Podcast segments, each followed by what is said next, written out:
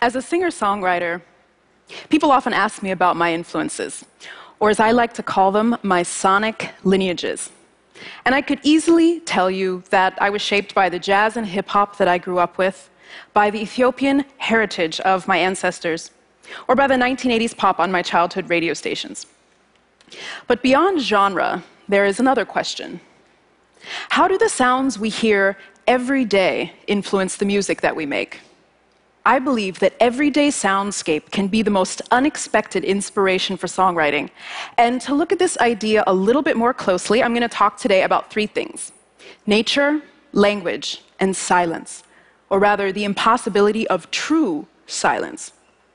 And through this, I hope to give you a sense of a world already alive with musical expression, with each of us serving as active participants, whether we know it or not. I'm going to start today with nature, but before we do that, let's quickly listen to this snippet of an opera singer warming up. Here it is.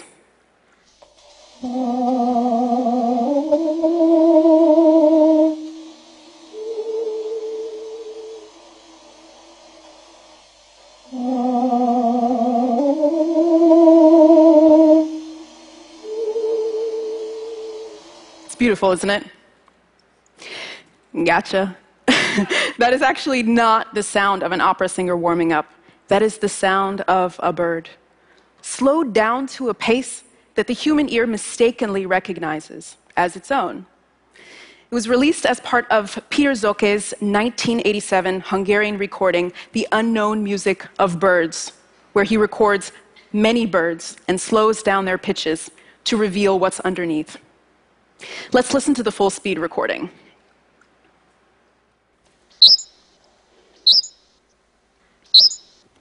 Now let's hear the two of them together so your brain can juxtapose them.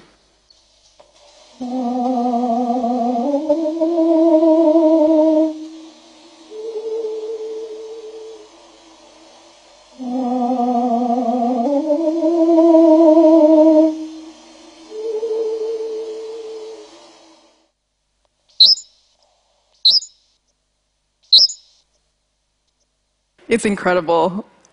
Perhaps the techniques of opera singing were inspired by birdsong. As humans, we intuitively understand birds to be our musical teachers. In Ethiopia, birds are considered an integral part of the origin of music itself. The story goes like this 1500 years ago, a young man was born in the empire of Aksum, a major trading center of the ancient world. His name was Yared. When Yared was seven years old, his father died, and his mother sent him to go live with an uncle who was a priest of the Ethiopian Orthodox tradition, one of the oldest churches in the world. Now, this tradition has an enormous amount of scholarship and learning, and Yared had to study and study and study and study. And one day he was studying under a tree when three birds came to him. One by one, these birds became his teachers. They taught him music, scales, in fact. And Yared, eventually recognized as Saint Yared, used these scales to compose five volumes of chants and hymns for worship and celebration. And he used these scales to compose and to create an indigenous musical notation system. And these scales evolved into what is known as kanyat, the unique pentatonic five note modal system that is very much alive and thriving and still evolving in Ethiopia today. Now, I love this story because it's true at multiple levels. St. Yared was a real historical figure, and the natural world can be our musical teacher. And we have so many examples of this. The pygmies of the Congo tune their instruments to the pitches of the birds in the forest around them. Musician and natural soundscape expert Bernie Krause describes how a healthy environment has animals and insects taking up low, medium, and high frequency bands in exactly the same way as a symphony does. And countless works of music were inspired by bird and forest song. Yes, the natural world can be our cultural teacher. So let's go now to the uniquely human world of language. Every language communicates with pitch to varying degrees. Whether it's Mandarin Chinese, where a shift in melodic inflection gives the same phonetic syllable an entirely different meaning, to a language like English, where a raised pitch at the end of a sentence implies a question? As an Ethiopian American woman, I grew up around the language of Amharic, Amarinya. It was my first language, the language of my parents, one of the main languages of Ethiopia. And there are a million reasons to fall in love with this language. Its depth of poetics, its double entendre, its wax and gold, its humor, its proverbs that illuminate the wisdom and follies of life. But there's also this melodicism, a musicality built right in and I find this distilled most clearly in what I like to call emphatic language language that's meant to highlight or underline or that springs from surprise. Take, for example, the word inde. Now, if there are any Ethiopians in the audience, they're probably chuckling to themselves because it, the word means something like no, or how could he, or no, he didn't. It kind of depends on the situation. But when I was a kid, this was my very favorite word. And I think it's because it has a pitch. It has a melody. You can almost see the shape as it springs from someone's mouth. In de, it dips and then raises again. And as a musician and composer, when I hear that word, something like this is floating through my mind. In de, in de.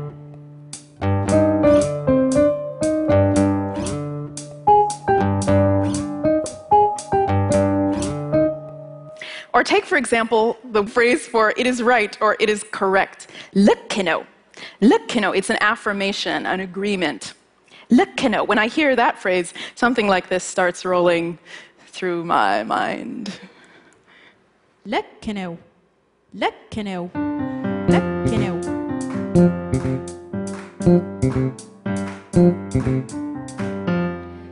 And in both of those cases, what I did was I took the melody and the phrasing of those words and phrases and I turned them into musical parts to use in these short compositions. And I like to write bass lines, so they both ended up kind of as bass lines. now, this is based on the work of Jason Moran and others who work intimately with music and language. But it's also something I've had in my head since I was a kid how musical my parents sounded when they were speaking to each other and to us. It was from them and from Amarinya that I learned that we are awash in musical expression with every word, every sentence that we speak, every word, every sentence that we receive. Perhaps you can hear it in the words I'm speaking even now. Finally, we go to the 1950s United States and the most seminal work of 20th century avant garde composition John Cage's 433, written for any instrument or combination of instruments.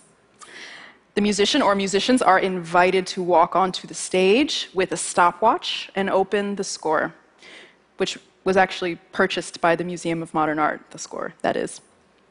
And this score has not a single note written, and there is not a single note played for four minutes and 33 seconds.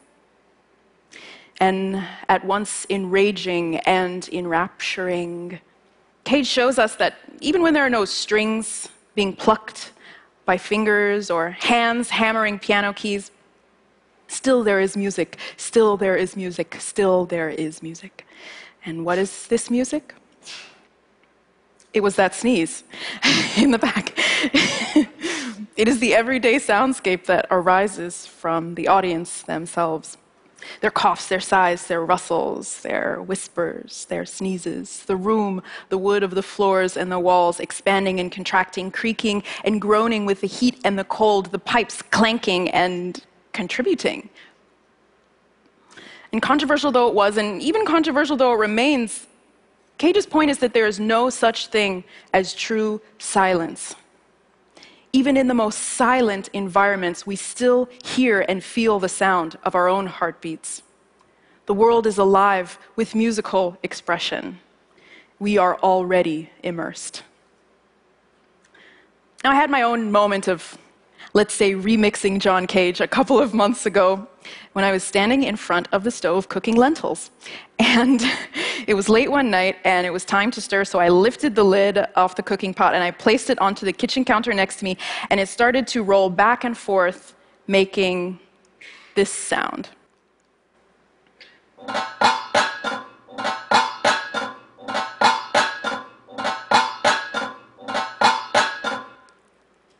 And it stopped me cold. I thought, what a weird, cool swing that cooking pan lid has.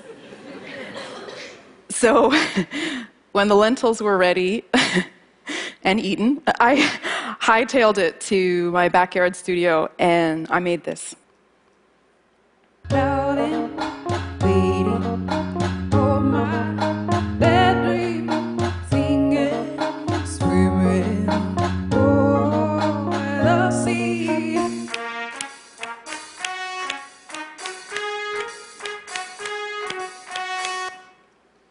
Now, John Cage wasn't instructing musicians to mine the soundscape for sonic textures to turn into music.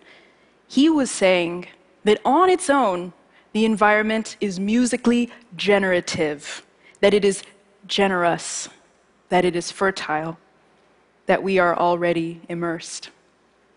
Musician, music researcher, surgeon, and human hearing expert Charles Limb is a professor at Johns Hopkins University, and he studies music and the brain. And he has a theory that it is possible, it is possible that the human auditory system actually evolved to hear music because it is so much more complex than it needs to be for language alone. And if that's true, it means that we're hardwired for music, that we can find it anywhere, that there is no such thing as a musical desert, that we are permanently hanging out at the oasis, and that is marvelous. We can add to the soundtrack, but it's already playing. And it doesn't mean don't study music. Study music, trace your sonic lineages, and enjoy that exploration. But there is a kind of sonic lineage to which we all belong. So the next time you are seeking percussion inspiration, look no further than your tires as they roll over the unusual grooves of the freeway, or the top right burner of your stove in that strange way that it clicks as it is preparing to light. When seeking melodic inspiration, look no further than dawn and dusk avian orchestras or to the natural lilt of emphatic language. We are the audience and we are the composers, and we take from these pieces we are given, we make, we make, we make, we make, knowing that when it comes to nature or language or soundscape, there is no end to the inspiration if we are listening. Thank you.